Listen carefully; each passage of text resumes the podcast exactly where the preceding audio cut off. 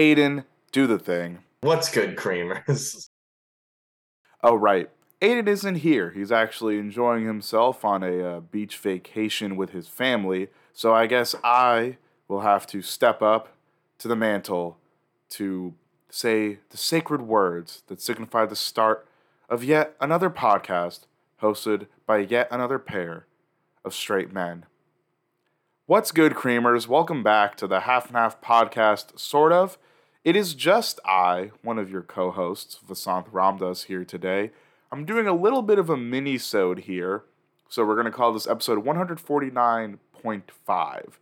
So Aidan has this vacation, obviously, and you know we have just come off taking somewhat of an impromptu hiatus, and we didn't really want to have to slow down, sort of the momentum or sort of the flow of content with sort of another thing coming up.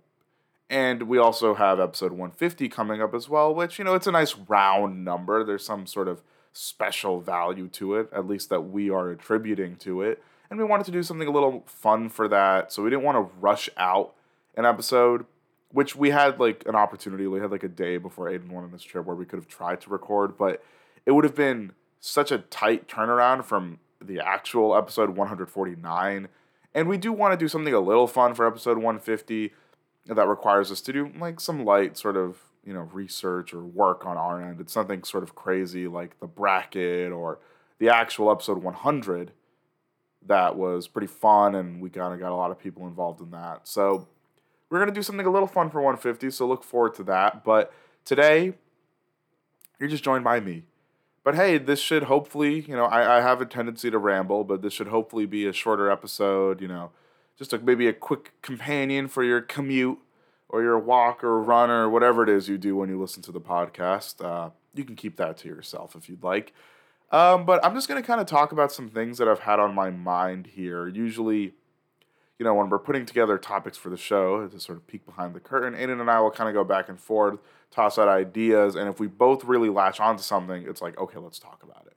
Because while, you know, I'm sure you've heard episodes where Aidan or I have more to say about a given topic, um, you know, we we both generally are on the same page of like, oh, this would be something that we both feel like we could talk about, we could contribute to the greater conversation about this topic, etc. You know, because there's some things we won't talk about because it's like there's not much to be said, and maybe we'll mention it in like the sort of intro banter that we do before we get into things, or there's topics that just only one of us really has enough of an understanding or enough of a perspective on. And, you know, sometimes we'll still do those topics. Those can sometimes be the shop talk segments or things like that. But I say all that to say that, you know, the stuff I'm talking about, I wouldn't necessarily suggest for a larger, sort of typical episode of the show. You know, it's probably going to be over an hour as both of us just kind of go back and forth. So these are just kind of things that have been in my mind that I thought, hey, uh, you know, with what's going on with Aidan's travel and stuff like that, why not use this little mini-sode as an opportunity to talk about these things? And don't worry, I would say these are fairly relevant topics. You know, and all in all, should be a short little episode, a little one-on-one time. You know, mom's out of the house, or I guess I could be the mom. Who cares? But you know, one of the parents is out of the house, so a little bonding time. Sport, grab the glove, let's play some catch while talking about parasocial relationships. So, the first thing I want to talk about, sort of inspired uh, a bit by stuff surrounding Doja Cat, who is a very popular musician. I'm sure most of you listening are at least aware of her. What you might not be aware of is she's had a bit of a run in with her fans. And before going any deeper, I do want to preface that anything I say here is not related to, you know, she has definitely got a lot of controversy around her in the past. And, you know, from what I've heard, not a fan of that stuff. Uh, I forget who said it, but it was like showing, someone said like she was showing her feet in racial chat rooms or something like that. so or showing racial feet pics, but you know, uh, you know, any associations she had with like you know racist individuals and maybe some old rhetoric that she used to spew. Um, not a fan of that stuff. I'll put that out there. But when we're referring to Doja Cat here, I'm sort of just referring to this specific thing with her and her fan base. And so, what I'm talking about, if you're not aware, is a while ago on Threads. Yeah, not, that's right. Not Twitter, not X, on Threads. Uh, man, it's real quiet there these days. Uh, seemed like there was such a glimmer of hope that Marky Mark had something going, but eh, maybe he'll just beat the shit out of Elon in the ring and that'll reinvigorate the platform. But what happened was earlier this year, she uh, talked about uh, some fan reached out and was like, "Hey, why don't you say that you uh, love your fans?" And she was just kind of like, "No, I don't know y'all." Um, let me see if I can. Um, I've got this uh, Rolling Stone. Yeah, here it is. So yeah, they asked her to declare her love for her fan base, and Doja Cat wrote back, "I don't even know y'all." So you know, and there's look, there's more to this. Like you know, there's a I think some fans like her fan base call themselves kittens. Uh, not the greatest stand base name, uh, in my opinion.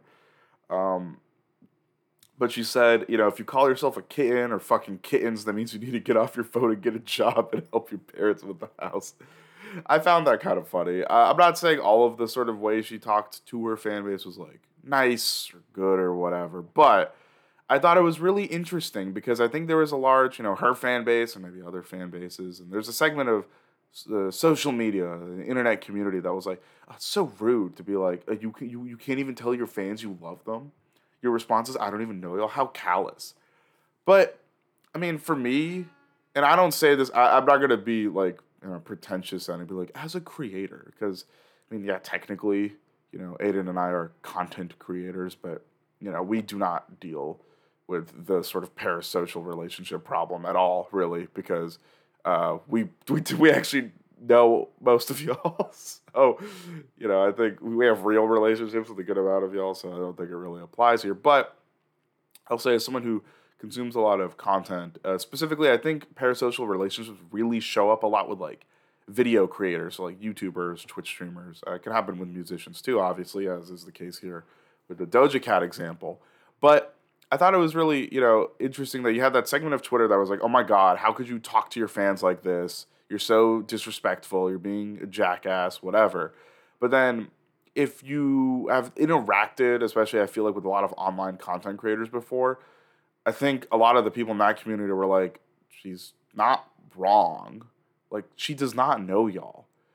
You know, and I think stan culture specifically really brings a lot of this stuff to the forefront um, where like you've got this group of people who are very deeply passionate about someone's work. So that can be a YouTuber, a Twitch streamer, a musician, even an actor. And through their consumption of that work, they develop this relationship. But it's not a real relationship, right? You've developed a connection with the stuff they make. And that's great. That's that's kind of the beautiful thing about sort of the open content creating space we live in, right? Like you can just get like as some sort of audio recording device, Audacity's free, and you know, you can use Zoom with like free trials or whatever, and just, you know, or use any other sort of way to record. You can get someone in the same room as you. And you can make a podcast, you can make videos, you can make music. You know, a lot of tools for making music are out there. And you know, that's why it's obviously very hard for people to get noticed because there's such a it's a deep, vast ocean of content. But it's, you know, because of the sort of open creator space we live in, you know, anyone can make content, anyone can put stuff out there, and then people can cultivate fan bases. And I think that's really cool, but I think what happens is we people tend to go too far. Because you don't know these people, right? Like no you don't know Doja Cat personally. You know her persona that she portrays in music or online. Maybe you've met her at like a fan meetup and got to interact with her. But you don't really have like a deep, consistent relationship with this person like you do with like the friends you have in real life or maybe your family. You know, you don't have that. And I think, you know, in the sort of creator space environment we live in, it's very easy to get trapped in a parasocial relationship. And I don't want to make it sound like, you know, I'm calling these people dumb because I get it. Like I have fallen into that trap before. I, I think stan culture makes that stuff even worse, right? Because now you're not just a fan of someone, you, you're like a part of a community that's like, to me, like obsessed with someone, right? And there's a lot of other problems with stan culture aside from the parasocial aspect. I'm really to only talk about like parasocial relationships and also like entitlement. But I mean, stand culture, it, you know, it's bad because people get really toxic, and then it becomes like, you know, if you maybe it's simply just don't like the latest output from an artist, and you're like, yeah, not my favorite. If that's a public statement you make on a social media platform, you risk people just coming down your throat and being incredibly rude, getting doxxed, you know, in severe cases, people making fun of you and I find that stuff really corny and ironic because a lot of these stan bases talk about spreading love, light, and positivity and being like a happy community. But then the minute someone just says anything negative, they lose their mind. And now, obviously, like people troll, like people say Taylor Swift has never written a good song in her life, or people will say like, you know, BTS are talentless hacks, or Eminem has never made a good album in his life, and you know his old discography actually sucks people are gonna do that, and that's all bait, and you know that's that's the internet, right? Like, I mean, half the time I see something stupid, I just assume it's like a bit or it's bait. Like my perception of what is real is completely evaporated at this point. But you know, this that stuff is whatever. That sort of back and forth of just internet sludge being thrown across, you know, tweets or mm, you know Instagram posts or Facebook posts, even whatever Reddit threads. But obviously, what I'm talking about is more like people who just like have like their own genuine opinions or whatever, or people who just might not like an artist because they're not their cup of tea. You know, the stands will find you and they will eviscerate you. You know, it's it's kind of a bit, right? Like if you need to get something done, mobilize the K-pop stands. You know, there was a funny uh, moment with a, an NBA player named Anthony Edwards where he said like, oh, "I'm a huge Nicki Minaj fan." I'm not doubting that he isn't a fan of her music, but the way he said it, it was just like, ah, he wants the, the Nicki stans on his side. A notably powerful stand base. But I know that was getting sort of, as I often do, getting sort of sidetracked here. But to loop it back into the parasocial aspect, I think stand culture adds another level, right? So now you're like a single person who likes this content creator and you start feeling a bit of kinship with them in a way that sort of feels like you're developing some kind of connection. And then you might even become a part of this community. And everyone kind of feels that way. And everyone's kind of got this deep, is developing what they feel like are these deep connections with this person they don't actually know. And, you know, it's like if you're surrounded by that stuff, it kind of reinforces the behavior. You know, it doesn't feel weird or abnormal because you're kind of around it. And you know, I'm not gonna say Doja Cat's like handled every interaction with her fans well, or she hasn't said things that come off as rude or ungrateful or whatever. But she's right. She does not know her fan base. She doesn't know y'all. You know, and I think uh, I saw a content creator recently. He said like, it always feels a little weird when someone who's famous says they love their fans. I think we all, for the most part, understand what that means. They do not individually have like some deep emotional connection with a fan. You know, maybe with some of them who they've interacted with and, you know, had some moment with, whatever. But, you know, really the general fan base, they do not have like much one on one experience or interactions with them. So, you know, we know what they say that they're the sort of subliminal message is, or not subliminal, the underlying true message is I really appreciate all of you for supporting me and giving me the opportunities that I have and, you know, listening to my music and coming to my shows and enjoying the content that I create and providing me this, like helping create this career for me. That's what I think, at least I hope, most people hear when an artist or a creator says, I love my fans. But I think maybe that isn't clear enough. Because if you are potentially falling into the sort of parasocial trap and you hear the person that you like say, I love you, like, I wouldn't be surprised surprised if your brain kind of goes, "Oh my God, they they love me, they see me." You know, it, it, like in your mind somewhere, I think it's sort of you get more deeply entrenched in the very unhealthy parasocial relationships, the stand culture. Like you get more involved in that stuff. And so I think that the content creator I was referencing, what he was saying was, it's best to kind of be more direct because you have. It's look being famous, being a creator, it comes with a lot of great stuff, but there's stuff that just comes with the job. Like I'm not someone who's gonna be like, I do not feel sympathy for creators who are like who they say dumb shit or they say something, you know, that's questionable, and then people are like, you know, you're like a role model, you have a platform, blah blah blah. You say this stuff, a lot of people will see it, and then they'll be like, oh well, like you know, I shouldn't have to watch what I say. And it's like, listen, man, sorry, but part of your success is you have a platform now. You have to be smart with how you use it. I mean, you cannot be smart with how you use it. We've seen plenty of people be dumb with it, and that has its negative impacts, unfortunately. But like, you know, I don't feel sympathy there because it's like that's part of the deal. You kind of can't be where you are without the platform. Specifically if like you're a creator like honestly like most modern musicians and definitely like YouTubers and Twitch content creators, being on social media is kind of part of your job and you've got a platform because of, you've got like a very visible platform when you're on social media. And even if you don't use it that often in you know, interviews and things like that. Like you're a public figure, you're seen. So that comes with the territory. And what comes with the territory as well is like your fan base and managing the relationship specifically with them. That comes with the job as well. And I agree where I think you've kind of got to be direct, right? You've got to say things like, I appreciate you guys, I appreciate the support. Because and it's not i'm not saying it's anyone's fault if they say i love my fans because i legitimately think they're just saying like i appreciate you in a variety of ways and they're just kind of condensing all of that into that one statement but i think what we see now with the sort of amount of sort of the size and sort of intense the size of these like stand bases or fan bases and the intensity with which uh, like the stand the people who we who we would categorize as stands, the intensity with which they sort of get invested in these people, I think that's kind of what you have to do when you're working in this space is you kind of have to be more clear about like appreciation versus like more like you know intimate like in-person emotions like love or like true friendship you know and like i said i do not fault anyone who falls into the parasocial trap i have you know, on a uh, it's a fairly older episode of the show, but Aidan and I talked about this content creator that I watched a lot when I was in high school. And I have no shame in saying that, like, you know, I was, you know, a lot of stuff was going on and during that time, as it often, you know, it's often a very weird time for a lot of people, right? And, you know, like sometimes I have a lot, I have like a lot of shitty days or weeks or whatever, and like this individual's content was like, forget about all that bullshit, put the video on, and you have some very positive memories with that stuff.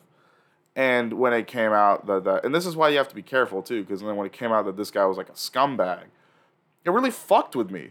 Because when you develop the thing with these parasocial relationships with these people is they're weird because you start acting like you know them. So you start being like you start acting like you're entitled to know like things about their life. You're not entitled to know things about people's lives that you know in person. They will share stuff with you as they see fit. So just because like I'm a big YouTuber does not mean you have to know about like my relationship problems or my issues with my family or maybe some personal tragedy.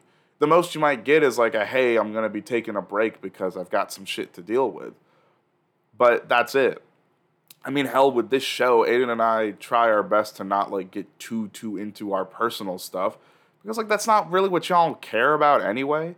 But also in a way, that's kind of something I think you need to do as someone in just sort of a creator of any kind, anyone with a fan base, I think you kind of need to do that. And that's why, like, you know, I won't get into it, but that's why I find like daily vlogging, sort of life content, is just seems so stressful because like your life has become like public theater for people, you know? But yeah, like the parasocial aspect is dangerous because like you're building a relationship with someone you've never met. So like if this person ends up being a bad person or they do something wrong, like that's gonna be weird, right? It's like when a friend in real life does something fucked up. That's tough to navigate.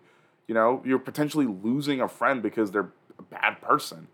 And I don't think I think it's fair to say that like, you know, that's tough for you. You know, like obviously if they've done something bad that's hurt people, they are the main victims, obviously. But like if you're friends with someone and that friendship has to die because that friend was an idiot, mourning a loss of a friendship is a thing. You know, and that sucks.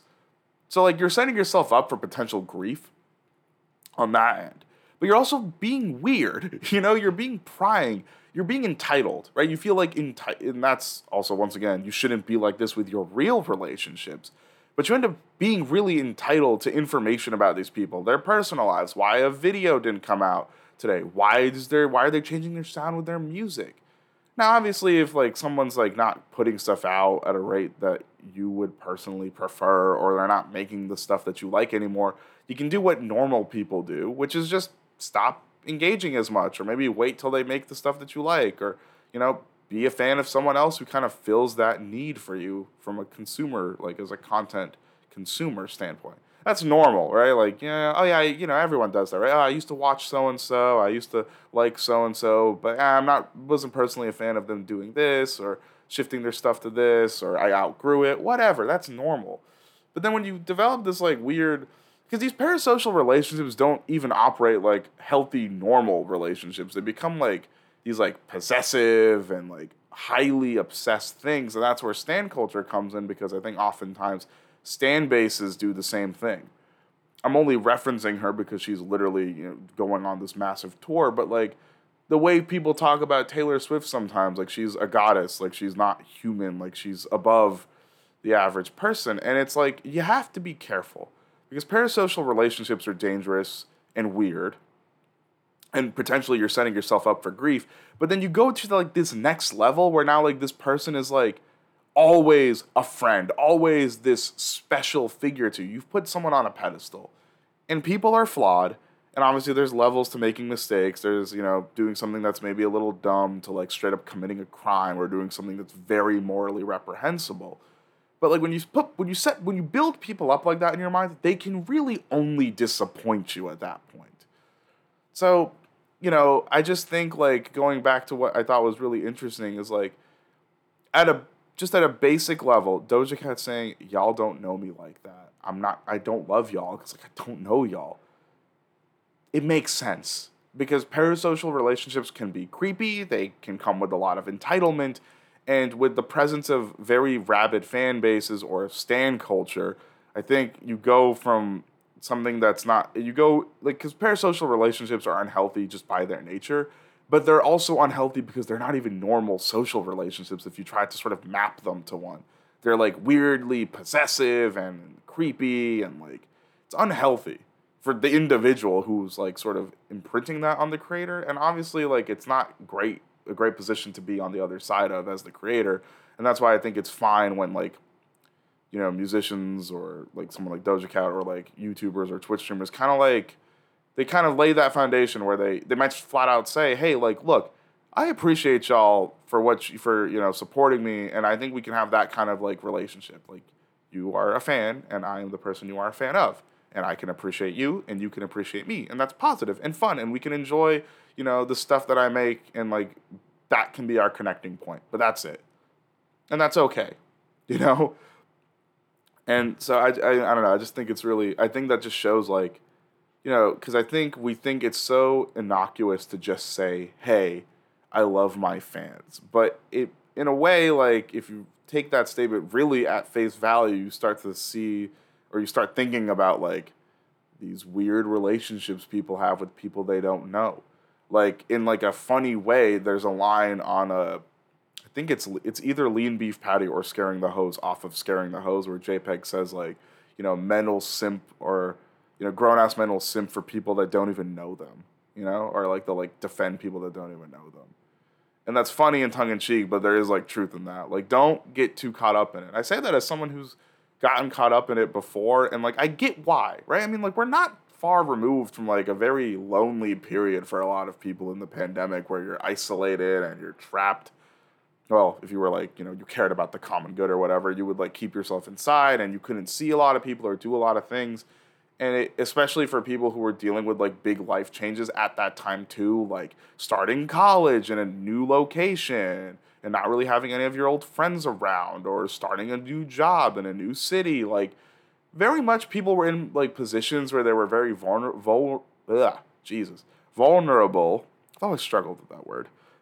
And they just are not able like they fall into these traps. So i think it's always good i think as people to like in a world that's increasingly more online to check ourselves and make sure we're not accidentally like falling into these traps. And I think, you know, if you, I mean, obviously, like, know your boundaries, I guess, with your relationships with people. But if you know someone who you feel like maybe is like falling into it a little too deep and like, they're like move like they're like very tied to their like fandoms in a way that's unhealthy you know i think that's a conversation worth having i think it's something to be mindful of because i think it is very easy to fall into that's the thing right like i, I don't want to make this seem like i'm being condescending or judgmental. It is very very easy to fall into this relationship because the people that you're fans of are you're fans of them for a reason right? Their music really connects with you because especially music right? That can be very personal the stuff in the lyrics. Or you know if they're like a youtuber they might be incredibly charismatic and entertaining. Or they might even like make stuff with a group of friends and you might feel like you're a member of that friend group. You might listen to the a podcast or something and you might feel like you're listening in on a conversation and and I think that's all good to feel. Like it's good to like say like, oh, this content creator, honestly, it just feels like I'm listening it with some pals, and I enjoy that. You can say that, right? But knowing that there's that line, that separation is important. You know. I just feel like it's something I wanted to talk about just because like I think it's like an ever present. It's always going to be relevant. But you know, with the way I see people reacting stuff like Taylor Swift, but also like you know, every artist has a stand base that's pretty crazy, like Eminem's I mentioned earlier, Drake stands, etc. So I just think it's an interesting thing to think about. Uh, there's a very good article. There's articles by like NPR about stand culture. There's like um, I think an article by essence about the underbelly of stand culture and like it talks specifically about like the like psychology of it the like toxifying harassing part of it and also how you can get taken advantage of by the creator like i said not only do you maybe set yourself up for like very difficult like disappointments when a content creator or you know whatever you like is an awful person or in the case of dream is just like an average white guy and that really bothers you but also like I mean, ukulele, Colleen Ballinger, like people can take advantage of you because you trust them. You think they're your friend, and that's why I think there always needs to be that level, that layer of like between a fan and the person they're a fan of. So, yeah, I know I felt maybe a bit redundant at times there, but you know, I think it's it's always I always find that a very interesting thing to talk about, and uh, yeah, I think I'll kind of just focus in on that. I did I'll do like a quickie uh, this whole episode's basically a quickie, but uh, yeah, man, quickie and creamers, uh, the jokes write themselves. Uh, but just a quick, quick topic um, about a situation involving a sports team. So, uh, if you don't know, there's an NBA player named James Harden, and he's in a dispute with his current team, the Philadelphia 76ers, and it's a crazy soundbite of him just straight up while he's on tour in China a lot of athletes go on tour during the off season for like their brand. So he's like an Adidas athlete. So you know, just trying to spread his international brand. And basketball is a very international sport, and people in Asia love basketball. So you know, just going around doing some camps, talking with the kids. You know, maybe showing off like the new sneaker that's coming out, stuff like that. And I think on the last stop, I believe of the tour, he just you know. In front of a room of kids who are just excited to meet him. He's like, let me shit on my boss real quick and he said Daryl Morey is a liar and I will never be a part of an organization that he's a part of. Daryl Morey is the general manager of the Sixers, essentially in charge of like personnel management, so giving players their contracts, doing trades, stuff like that. And what's crazy about that is Harden literally also says, "Let me say that again." And then he repeats the Daryl Morey is a liar and I will never be a part of an organization he is a part of. And I think it's really interesting because you know, we live in an era of like player empowerment, which is good because I think that sort of parallels I would like to say like growth in worker empowerment. You know, Aidan and I talked about the the big writer actor strikes, the union strikes that are going on last episode, which are good. And I think if any of you are listening and you feel like your workplace sucks, and doesn't like isn't up to snuff, and you know you've got colleagues that feel the same way, like unions are valuable. It's good to be able to like have a group that represents your interests. And I think we see that in sports a lot. There's obviously players associations for every league, like NBA, NFL, etc. But we've seen a lot more like players, you know, being like, you know, if things aren't going the way I want, I'm gonna leave. And you know, there's obviously like it can get to a point like where you're like, okay, well, sometimes players are just being a little unreasonable like you know like you know a player's there for a year and it's like oh, i'm tired i'm out right? But it's obviously like it can. It's there's always a lot to discuss, right? Like sometimes it is like, yeah, maybe the player's being a little unreasonable, but a lot of times it's like, well, does it make sense? Have they been there for a while? Have they not been like kind of like have promises not been, you know, kept? Things like that. And I think in this Harden case, um, he's got a reputation and people don't like him. But I mean, he took a pay cut. And look, we're talking about a lot of money here. So let's just like, yeah, these are all millionaires and none of us will probably see this much money in our lifetimes. Cool, we all get that. But I think it's interesting that like there's so much so many people who are like, oh, he's being a baby. And it's like, well, like if I was made a promise that if I took this pay cut to help us get some players, that I was gonna kind of, you know, oh, we'll take care of you next summer. You know, we got you just help us out here and we'll, you know, scratch my back, I'll scratch yours later. Ain't no one scratching back. And I got eczema, man. That shit get itchy, so shit need to get scratched. But like it's it's just like it's so crazy. Like Harden has this reputation of being a bit of like a being disgruntled very easily and being kind of a diva or whatever. You know, you know, the, there's like he's a very interesting player if you guys look it up and you're not like super into sports. Like this this like this whole conspiracy that like he'll like put on a bunch of weight by like putting on a fat suit and playing like he doesn't give a shit, and then when the minute he gets traded, he's like back in shape again. It's uh, it's it's funny for memes and stuff, but I don't know, man. Like I just feel like if like you know like Daryl Morey as the GM gets paid a lot. I don't think GMs definitely don't get paid as much as players, but he kind of represents the interests of like a an owner who's a billionaire who owns like a very expensive who owns a fucking team, dude. Like owning a fucking professional sports team is crazy. You got to have crazy money to do that. And I just think I'm generally not going to side with like like that's the thing. For as much as players make in sports, like the league makes a lot more, and the owners are worth a lot, and the teams have a lot of money. So like, I don't know. I just I wanted to just throw this in as like a little kind of thing at the end because because I found I've just it's just so crazy how like your reputation can it just really does impact how people talk about you, even in a case where like I think you got a point, you know, and I think it's you know the NBA is really just reality TV like it's dramatic and soapy and like shit like this is incredibly fun to try to dissect and oh, where's he gonna get traded to, but. Just wanted to toss that in there. I also wanted to toss it in there because, like, frankly, fuck the 76ers uh, as you all may know, I currently do live in Philadelphia, and it, this is not fuck the 76ers because of like some team allegiances or whatever. It's because they're actually trying to build an arena, a new arena in Philly that would effectively cause a lot of problems for the local Chinatown district, which would be like right next to it, and would likely result in a lot of people being driven out of their homes and their businesses as the arena would like sort of need parking decks and space. And obviously, like if an arena shows up in an area, sort of, you know, to quote The Wire, the price of the brick goes up, right? Like it, it becomes very difficult for the small businesses nearby to sort of manage. And obviously, with an arena comes a lot of other businesses maybe trying to capitalize on the fact that there's an arena and people with money to spend who will be congregated in an area. And Chinatown, uh, you know, there's like organizations and stuff that have like voiced their concerns about this and it just feels like they're being ignored or they're being told oh it won't happen or it'll be fine. So frankly not only do i agree with harden because like i think he has a point like i mean apply it to just like your job. If you were like told like if some your manager should not be making false promises. Like obviously shit happens sure but like if you were told like you were gonna get like you were gonna like yeah just wait another year you're gonna get this promotion I, like i'm gonna promise you that you should and like your level of work was like good and like you were still a good employee and everything everything you pretty much were before you know in harden's case like he was about what i'd expect him to be at this point in his career and he was pretty damn good so like if you did that and then you just didn't get it because they were like, eh, actually, we don't know if we want to give it to you. Like, I'd be pretty fucking mad, right? So, like, I, you know, I think if you put, if you frame it like that, you kind of see where he's coming from.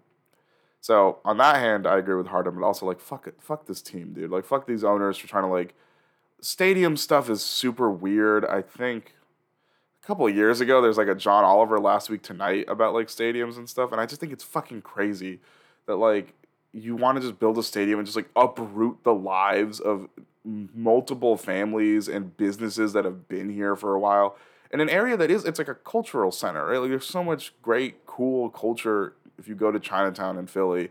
If you go to any of those like Chinatown or you know Little Italy, you know there's a lot of cool stuff there. Obviously, there's like a touristy element there, but I mean like hey, they got to make their money. These are like local businesses. A lot of these places, right? So I ain't gonna be mad. But man, you know I think that plus Harden kind of having a point. I'm just like man, fuck the Sixers, dude, and they're screwed.